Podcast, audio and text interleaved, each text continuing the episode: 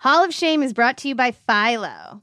Rachel, you still watching a bunch of HGTV these days? I'm watching a bunch of it. I'm I'm like angry watching it though. Like I love it so much, but I understand that it's making me feel like I can do things that I can't. Like Right. I'm not a property brother. I am not a part of that family, but I feel like I can do things. So then I I end up taking on too much, and my house looks like a disaster. So Yeah. You're definitely not a property brother. still love it though. I could be if I wanted to. Do you love TV but hate the size of your cable bill? Philo is your solution. It offers more than 50 channels of TV live and on demand for just $20 a month. One of those channels is Rachel's beloved HGTV.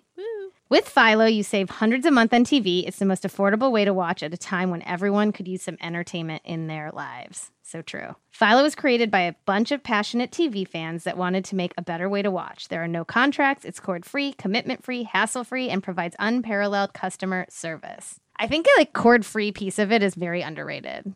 It's very nice to not have a bunch of cords. One of the better features is its unlimited DVR, which allows you to save all your favorite shows so you can watch on your own schedule. It also allows for multiple profiles and multiple streams so everyone in the house can have their own saved shows and up to three simultaneous streams. Never fight over who gets to pick what to watch, because, you know, that's an issue every night.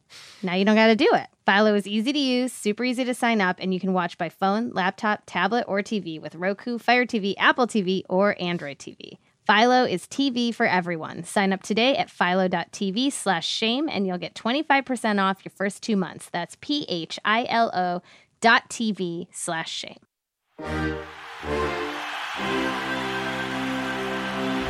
Hey guys, I'm Rachel Bonnetta, And I'm Rachna Fruchbaum. and this is Hall of Shame.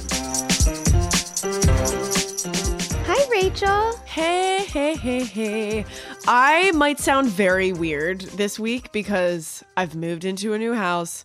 It's probably really echoey, and we have ants, so I kind of can't sit in a closet. Uh. there's a lot. There's a lot going on right now. Sure. Well, congrats on the new house. Thank you, thank you. Sorry Congrats on the ants. yeah, congrats or sorry. I don't even know which one. I mean, You know, we're all just one big happy family Yeah. right now, and uh, you, yeah, your boyfriend, the dogs, and the ants the ants. Yeah. cohabitating. I have something you could put on your walls from your new house. What? Do you remember like when you were younger?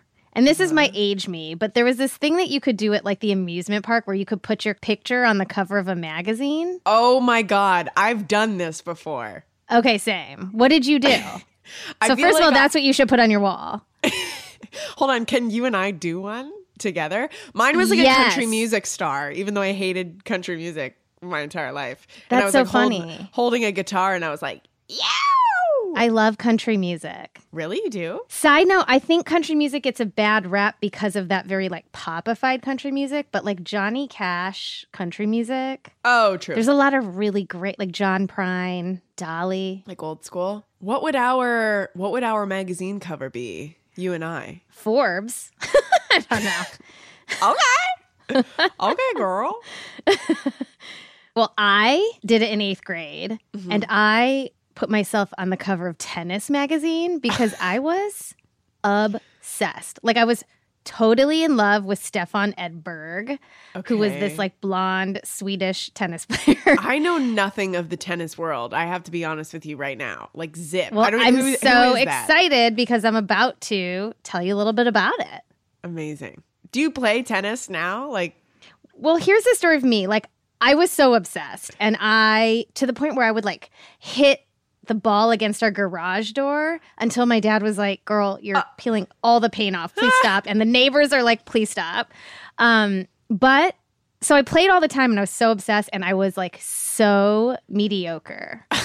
like, like, at best, that's the mediocre. saddest thing I've ever heard. You I know. played until Now- the sun went down and you still sucked.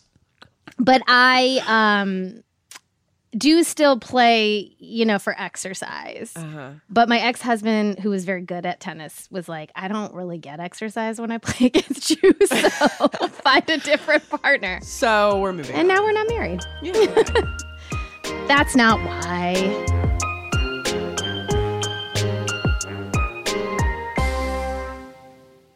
So I'm excited that you don't know much about tennis. yeah, I actually low key don't like it because I can't play it. Like it's one of Mm. those things. I find the rack is too heavy.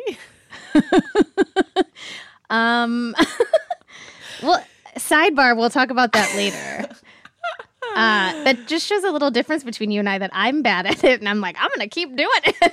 and I'm bad at it and I'm like, I quit. I'm going to put myself on the cover of Tennis Magazine. In fact, yeah. I actually hate tennis now. Well, maybe you and I can go out one day and you can teach me how to play. Yeah, no judgment here. Well, today's story is a dooz. It goes in a direction you will not expect because I'm going to tell you about tennis superstar Monica Seles. Ooh, don't know her. Ah, you're about to. Amazing. So, Monica Seles was born on December 2nd, 1973, in Yugoslavia, which is now Serbia. We're always learning on this podcast. Mm, this is an educational podcast. Yeah. Her father, Karol, I think is how you say it, taught her tennis at the age of six. So, I guess like that was our problem. We didn't start at six years old. Oh, okay. There were only four clay courts in her town of Novi Sad, so her dad opted to teach her the sport instead in a parking lot so that they could actually get some court time. Oh, wow. So Monica was a natural right off the bat. In 1985, at the age of 11, she won the Junior Orange Bowl tournament, which caught the eye of renowned tennis coach Nick Bollettieri. So this dude is like the guy. He coached a bunch of big tennis players that even you would know, like the Williams sisters, Got Andre it. Agassi, Maria Sharapova. I knew two of those. Yeah, he sees Monica at this tournament and he invites her to his prestigious Nick Bollettieri Tennis Academy. Not a creative guy, just name it after himself, like they do. And so at the age of 12, it's like the opportunity of a lifetime to go there. So at the age of 12, Seles and her family moved to Florida so that she could take advantage of this opportunity. She went pro in 1989 at the age of 15. So something to know about tennis is like, you go pro early. Still, this is very impressive. Hold on, She's 15. Pause. Her entire family moved from Serbia to Florida? I think it was just her mom, her dad, and her. But still, that's wild at a really young age to uproot Yeah. your entire life, leave your friends. Sure. It's not like they're moving from like one state to another. Yeah. They're moving from Serbia to Florida. That's dedication. That's a great family. and opportunity. Yeah. Anyway, she goes pro in 1989. She's 15, and she wins her first tournament in May of that year. It's the Virginia Slims of Houston, and Seles dominated legend Chris Evert to win. How win. do you like that? But still, Chris has still got to produce a little more magic.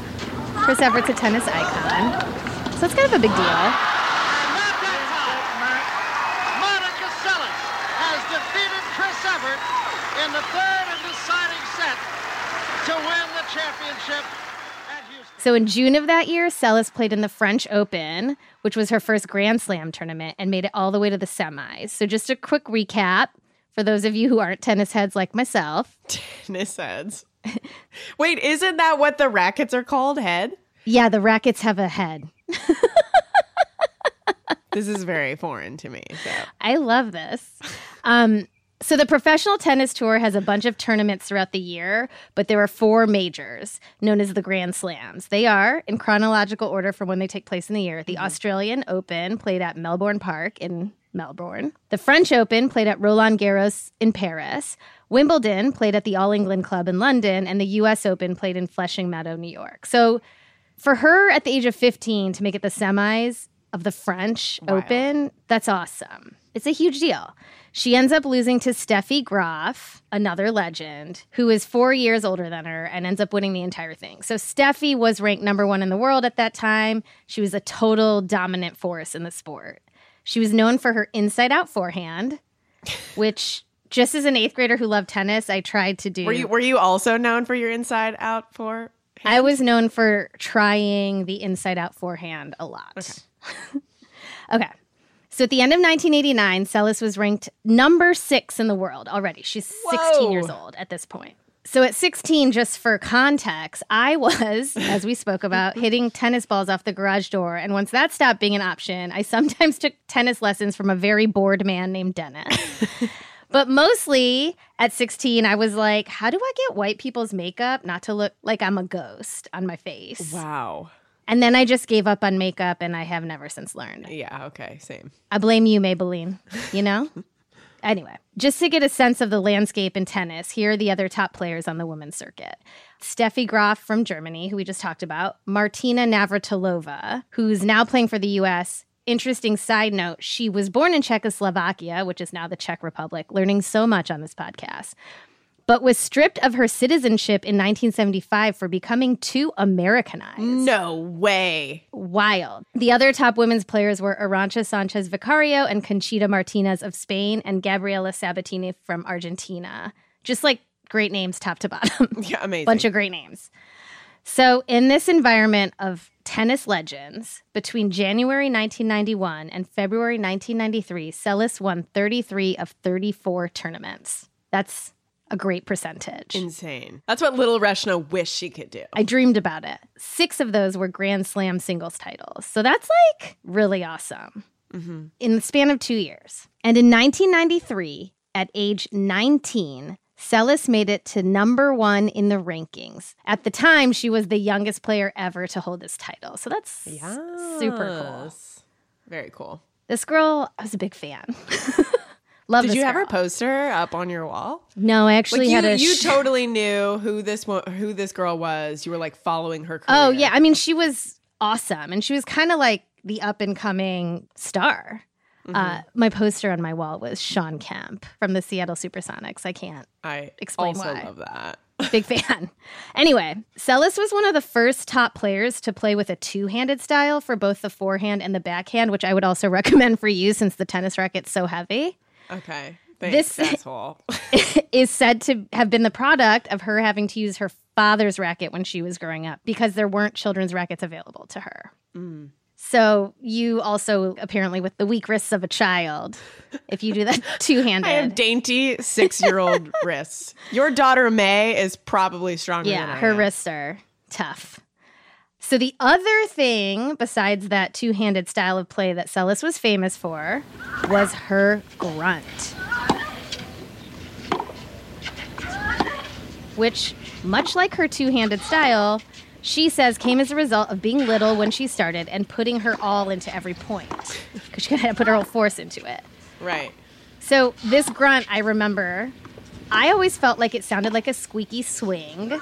Some people said it sounded like sneezes, but the point was she was basically one of the first female tennis players to grunt aggressively while playing. That's cool.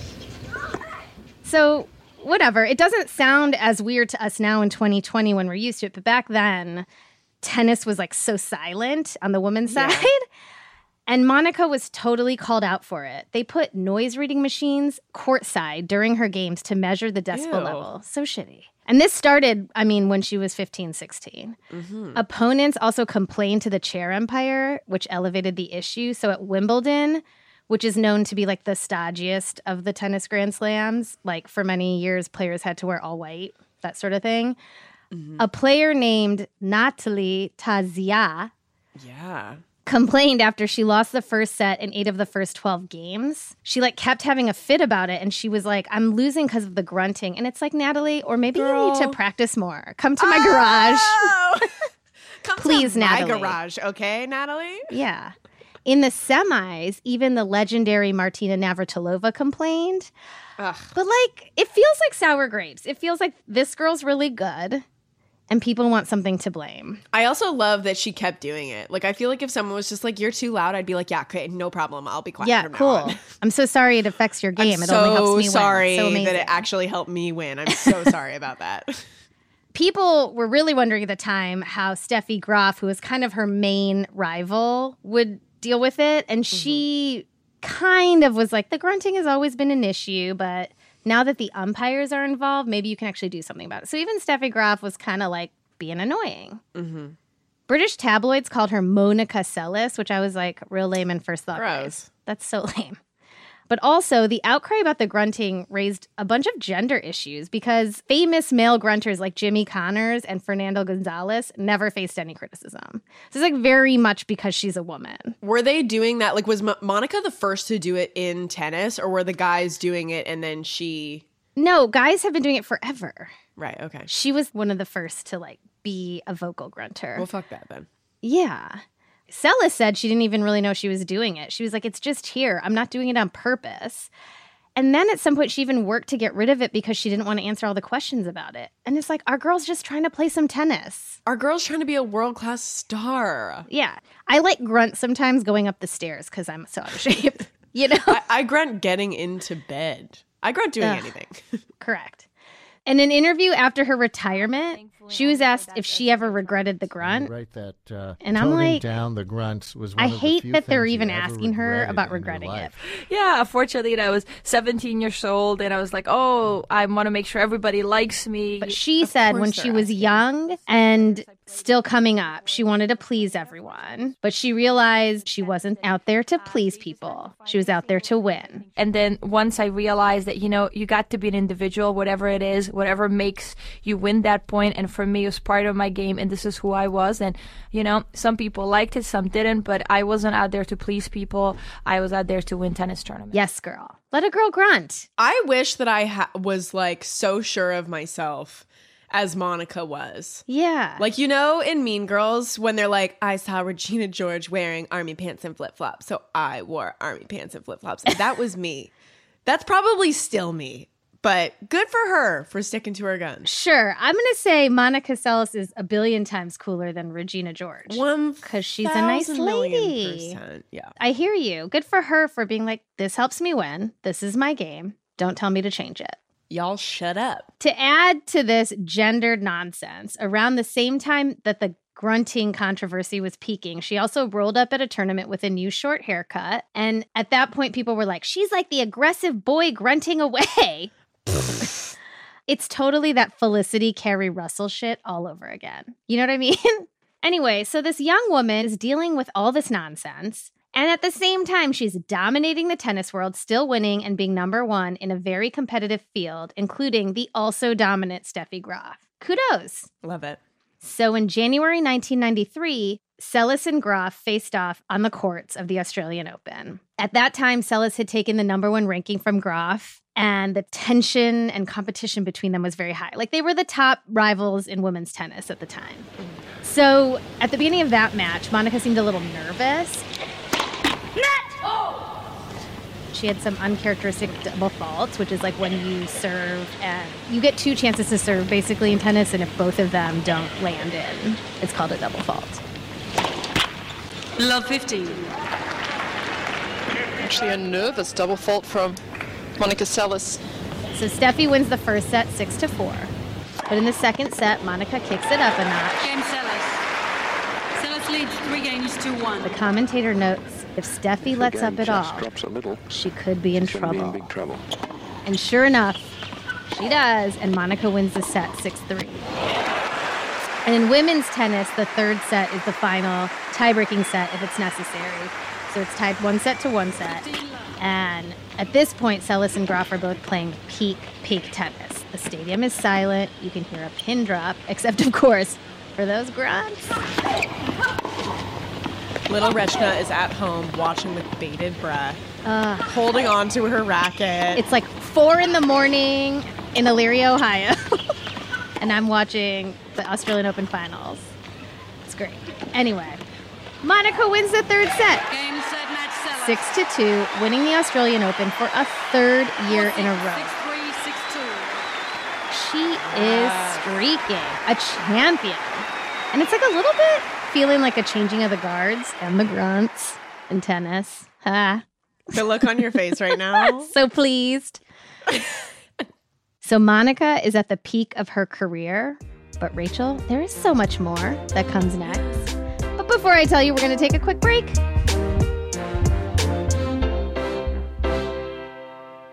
Hall of Shame is brought to you by Beekeepers Naturals. Beekeepers is on a mission to reinvent your medicine cabinet with clean remedies that actually work.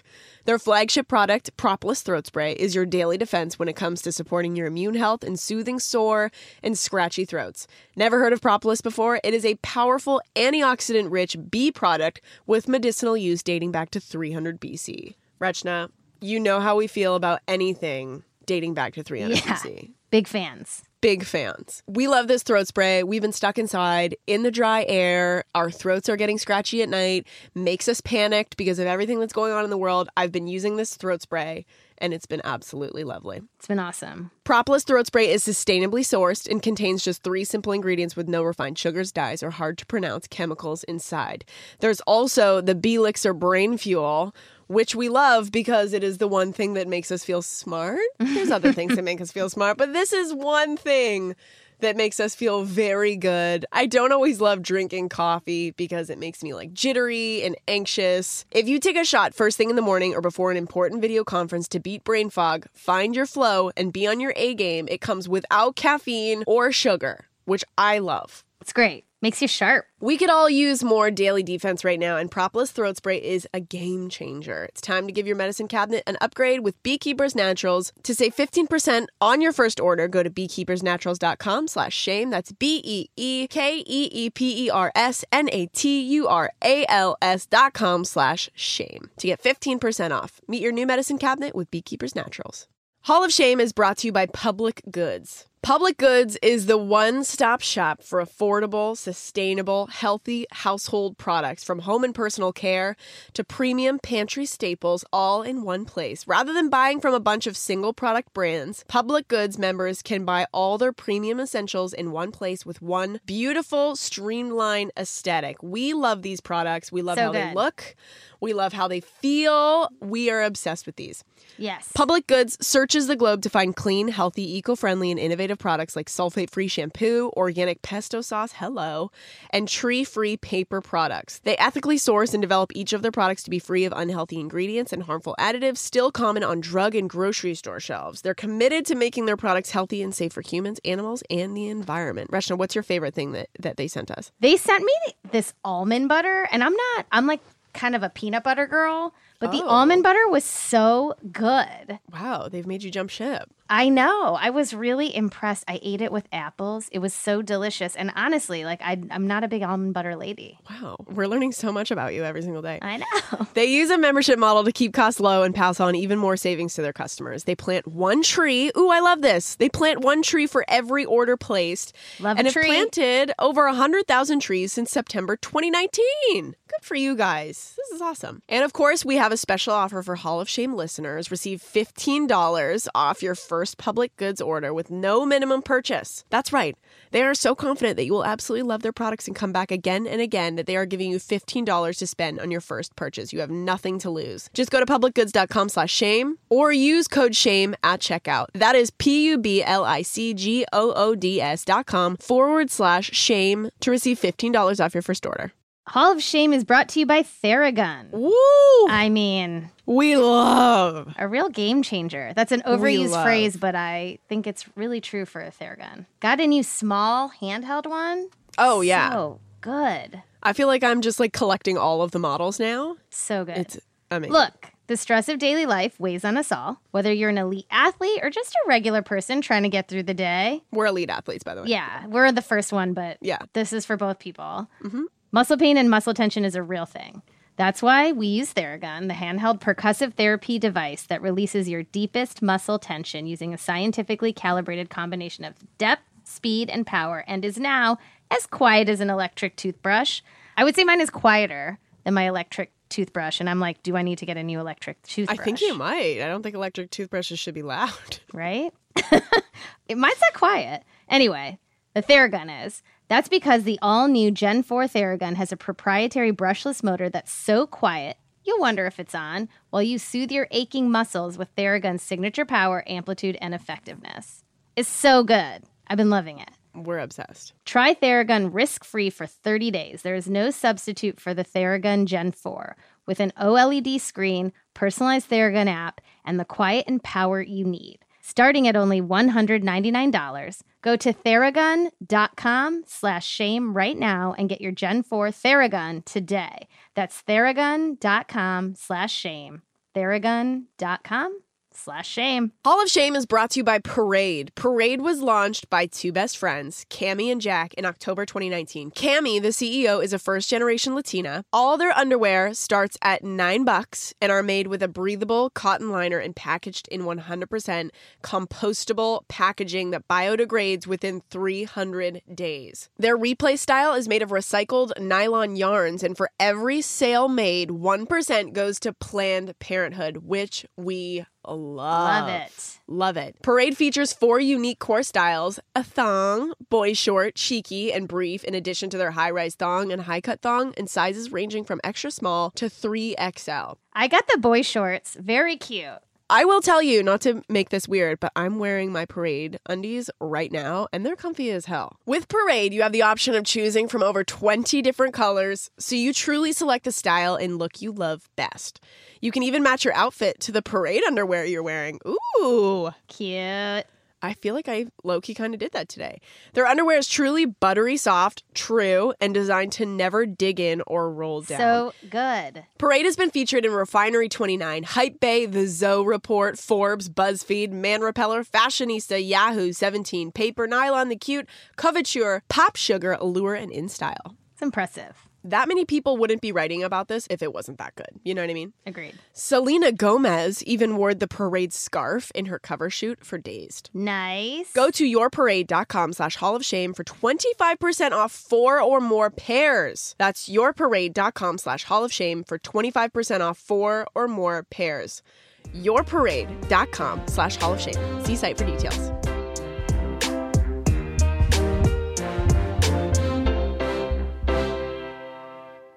So we're back. So just to recap, Monica Seles is dominating in tennis. She's just beat Steffi Graf at the Australian Open. She's number one in the world. It's a big moment for her, a big moment for women's tennis. Great time to be Monica Seles. So later that year, in April 1993, Seles, who's still number one in the world, is in a tournament in Hamburg, Germany, where if she keeps winning and Graf keeps winning, they'll meet in the finals. Revenge match. We're hoping rematch. In the quarters, Seles is facing Magdalena Maleeva of Bulgaria. So Monica won the first set six to four. She's up four to three in the second. You know, she's cruising. We're expecting her to win this match. There's a mm-hmm. changeover break, and the camera shows Seles cooling off, drinking water on the sidelines like you do. Then they cut to a screen showing the box score. And like when I was watching this, I was like, God, we are so spoiled now. Like back then, it was just like this like static image of a box score for like Wow. a minute. Anyway, all of a sudden you're on this box score and you hear the audio of a couple screams. So they cut back to find fans in the stands behind Seles taking this man down. Uh, so there is not actual footage of the attack since they were showing the box score at the time, like I said. And there was probably only one camera going. yeah, it's super chaotic. The camera cuts back to Seles, who is holding her back between her shoulder blades in pain. It looks like she's about to pass out. A man runs over to help her lay on the ground. Viewers on TV cannot really tell what's going on other than Seles is hurt. It turns out that a Graf obsessed fan named Gunnar Parche plunged a nine inch knife into Seles's back during the changeover. As she sat on the bench, he walked down the aisle, stopped briefly behind her, and then with both hands raised a nine inch knife. Then a spectator like cried out. Seles twisted to look, at which point Parche's knife entered her back at an angle. She, of course, yells and begins to cry and then lowers to the ground. She's being tended to by tour officials. Parche is ultimately subdued by two guards. So Seles, in her own words, said, My head whipped around towards where it hurt, and I saw a man wearing a baseball cap, a sneer across his face. His arms were raised above his head, and his oh. hands were clutching a long knife. He started to lunge at me again. I did not understand what was happening. Oh my god, this is like Wild. haunting. Wild. The knife landed 1.5 inches under her skin. It missed her lungs, spinal cord, and other organs by like a breath. Oh. She would suffer a half inch wound between her spine and left shoulder blade that required surgery. And had she not bent forward prior to the attack, because that spectator screamed, there's a strong chance Seles would have been paralyzed. Holy shit. Yeah.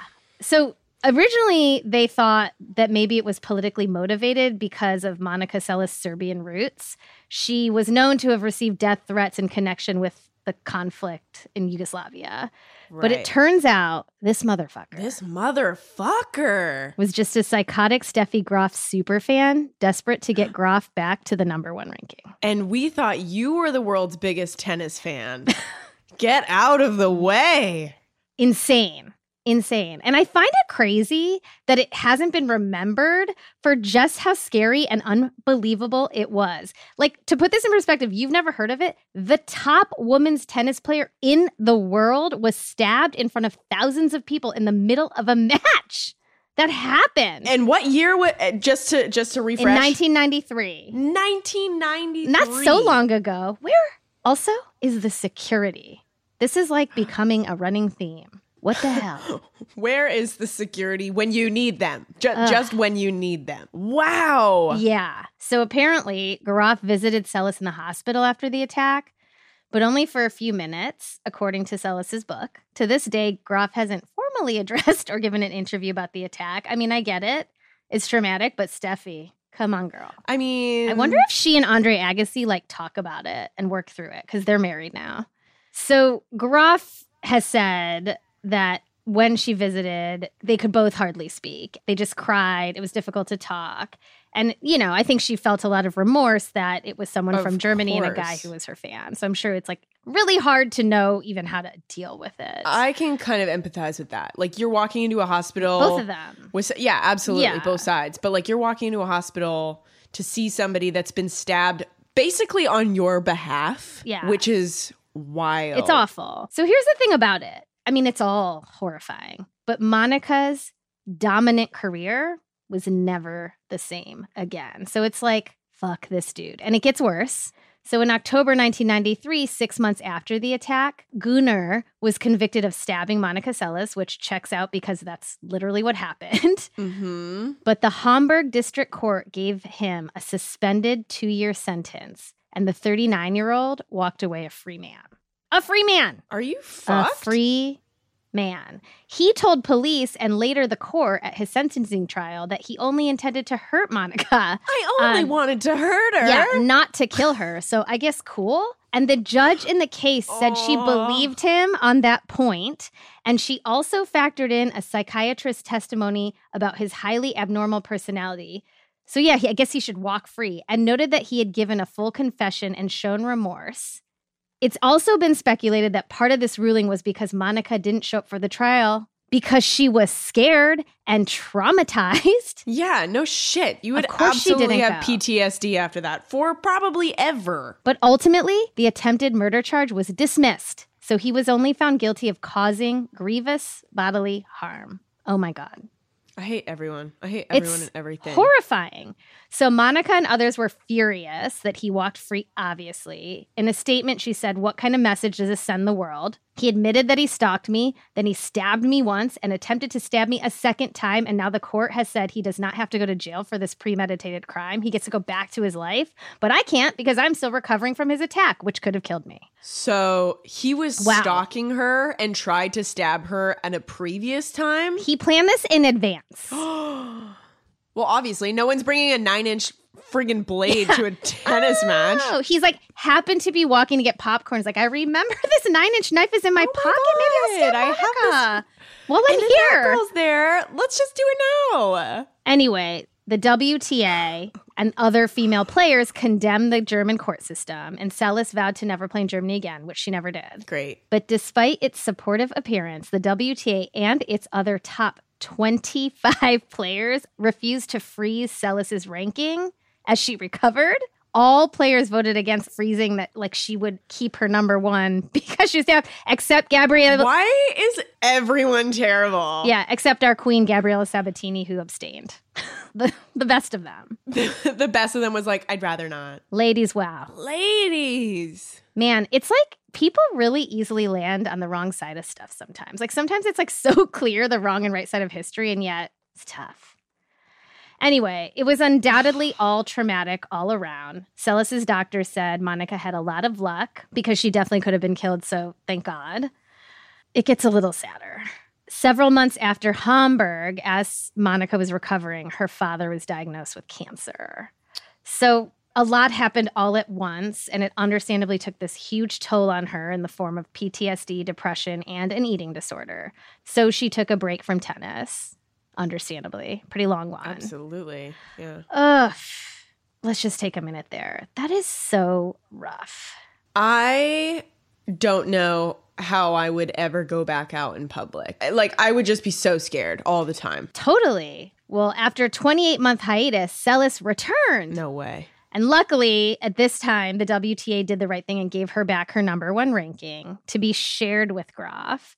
The two met up in the US Open final, but Graf took the win, which gave her the number one spot over Seles. Seles did go on to win the Australian Open again in 1996 by defeating another German, Anke Huber. Ha. And she later said she was really glad she came back, despite not knowing how she would fare against new players who had gotten stronger while she was away. And she was grateful for that win because it was one of the last matches her dad got to see while he was still healthy. Mm. We can relate. We can. As for her rivalry with Steffi Graf, Monica won only once more against her in her career after that incident. It was in the 1999 Australian Open quarters, but she didn't make it past the semis that year because she lost to Martina Hingis of Switzerland. Just side note, notably, such an asshole, that woman. Oh. anyway, okay. that's a different pod. so, Monica's last competitive match took place at the 2003 French Open. And then she announced her retirement in 2008. And at that time, she had won nine majors and 83% of her matches over her career, which is awesome. Wow. But after the stabbing, Monica never got back to that elite form or her number one ranking. And it's tough thinking about what a dominant player she might have been if it hadn't happened. She was like 20 years old at the time and definitely had more dominant years in the tank. That's like her peak. I mean, she'd be like Serena right now. We like everyone would know who she is. Well, she's considered by many to be the first true power player in the women's game, inspiring players like Serena and Venus and Lindsay Davenport. So, you know, she's a trailblazer. She met Serena Williams in 1997 when Serena was just 16. And Monica says, I remember calling my agent that night and saying, Oh, Tony, my days are numbered. I could just sense that Serena was going to be the next great champion. I think it's terrific it happened. That's evolution. It's a humbling experience to feel that pendulum swing. Wow. Our girl is so humble and gracious. Like all that happened to her, and she's still able to be like, It's awesome. She's so cool. I would be so bitter. I would be so Oof. angry all the time. I would not leave my house. We got to get Monica Seles' therapists because they did a good job. Girl, you've done wonders. Yeah. So years later, Serena would say, I think maybe it just comes from growing up watching so much tennis. Me and Serena were the same. and she said, like, I loved watching Steffi and Monica, that era when it was just them. They were such mental players. And just looking at that and being so influenced by that, thinking one day I'm going to be there. So, Wow. no doubt, Monica Seles was influential. Yeah, an inspiration for sure. Totally. So, just in case you're wondering, as far as tennis getting safer, sadly, the answer is I was wondering that actually. no. Sports Illustrated reported on it and said, if anything, there's just been increasingly belligerent spectators. This is It's crazy. insane to me. Tennis, I feel like I put in the same category as like golf, like a quiet, classy, you know, kind of thing that you watch on like Sundays. And the fact that there's people getting belligerent are not being safe. I mean, you love to see the passion, but come on, guys. Sure. Just be safe. Fans have stormed the courts when Roger Federer, Rafael Nadal, and Serena Williams have been playing. Like, those are three of the marquee names in tennis. And if they're not getting the proper security, what's even happening? Yeah, they're superstars. What I'm learning is we, the human race, are bad at learning lessons. This is Yep. the one thing I know. For sure. So, what's our girl Monica up to now?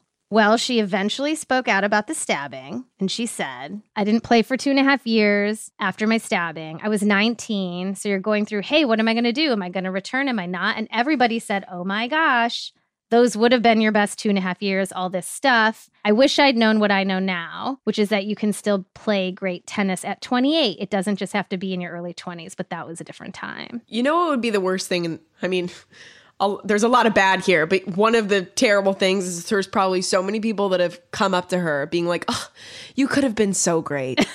As if it's fucking her fault. You I know. Th- that's the thing. When it's so outside of anything you could have done, it's just so much rougher. and I'm sure she hears that all the time. Totally. I also really love what she said in an interview with Neal Conan on NPR in 2009. She said, I don't like living in the past. Or the future. I love living in the present. I'm so excited about my life now. It took a lot of hard work. I mean, I look back at my life. I've been, I had some great highs and I had some, uh, you know, great lows. That's just part of uh, who I am today and what, um, you know, talking to you here. Um, what could have been, you know, it could have gone if the knife stabbed me just a little bit over to the right. I could be paralyzed today, and if it never stabbed me, then I might have had more grand slams. Who knows? Those are all what ifs. The only thing I know is it did happen. Um, it you know changed the course of my career but i did end up coming back to the sport that i love and that has given me so much in my life I'm so impressed. I love that so much. Well, she's also gone on to be a children's book author, and she even had a brief stint on Dancing with the Stars in 2008. So, you know, Okay. fun. And she also helps train young tennis players at a non elite level. So she is paying it forward. So maybe I could call her up. Yeah, I think you and I are probably like non, cut to non us. elite. Follow up episode, you and I being taught tennis by Monica Seles. And it's just us grunting the entire time. And you're just I'm like, is it. this the head of the racket? Is that what this is called? so anyway, that's the story of Monica Seles. Wow, I'm blown away. I didn't know that story. And I hope that people are familiar with her because she sounds rad. Yeah. Do we know the, the name of her book? Because I actually really want to go and read this. I feel like it would be fascinating. Yeah. It's called, it's got a pun in it. It's called Getting a Grip on My Body, My Mind, Myself. We love. Love it. I am reading this ASAP because this would be fascinating. From her point of view, Yeah. oh, girl, she's fierce. I'm looking Yeah. at photos of her. She is fierce. She's awesome. She's great. um, well, consider us uh, number one Monica Seles fans. Yay. All right. Well, I can't wait for next week. Yes, we have another story coming your way. So great. But I got to go for now because I got to go hit some balls against my garage. Re inspired. You're my hero. Can I come with? Yes. Will you hold my racket for me? I'll teach you the two handed forehand. okay. We'll see you guys next week. Bye. Hall of Shame is a product of Crooked Media. The show is produced by Caroline Reston and Allison Falzetta. Our executive producers are Sarah Geismer and Stephen Hoffman. Engineering and sound design by Kyle Seglin and Charlotte Landis. Our theme music is by Taka Yasuzawa. Thank you to Sydney Rapp and Brian Semmel for production support every week.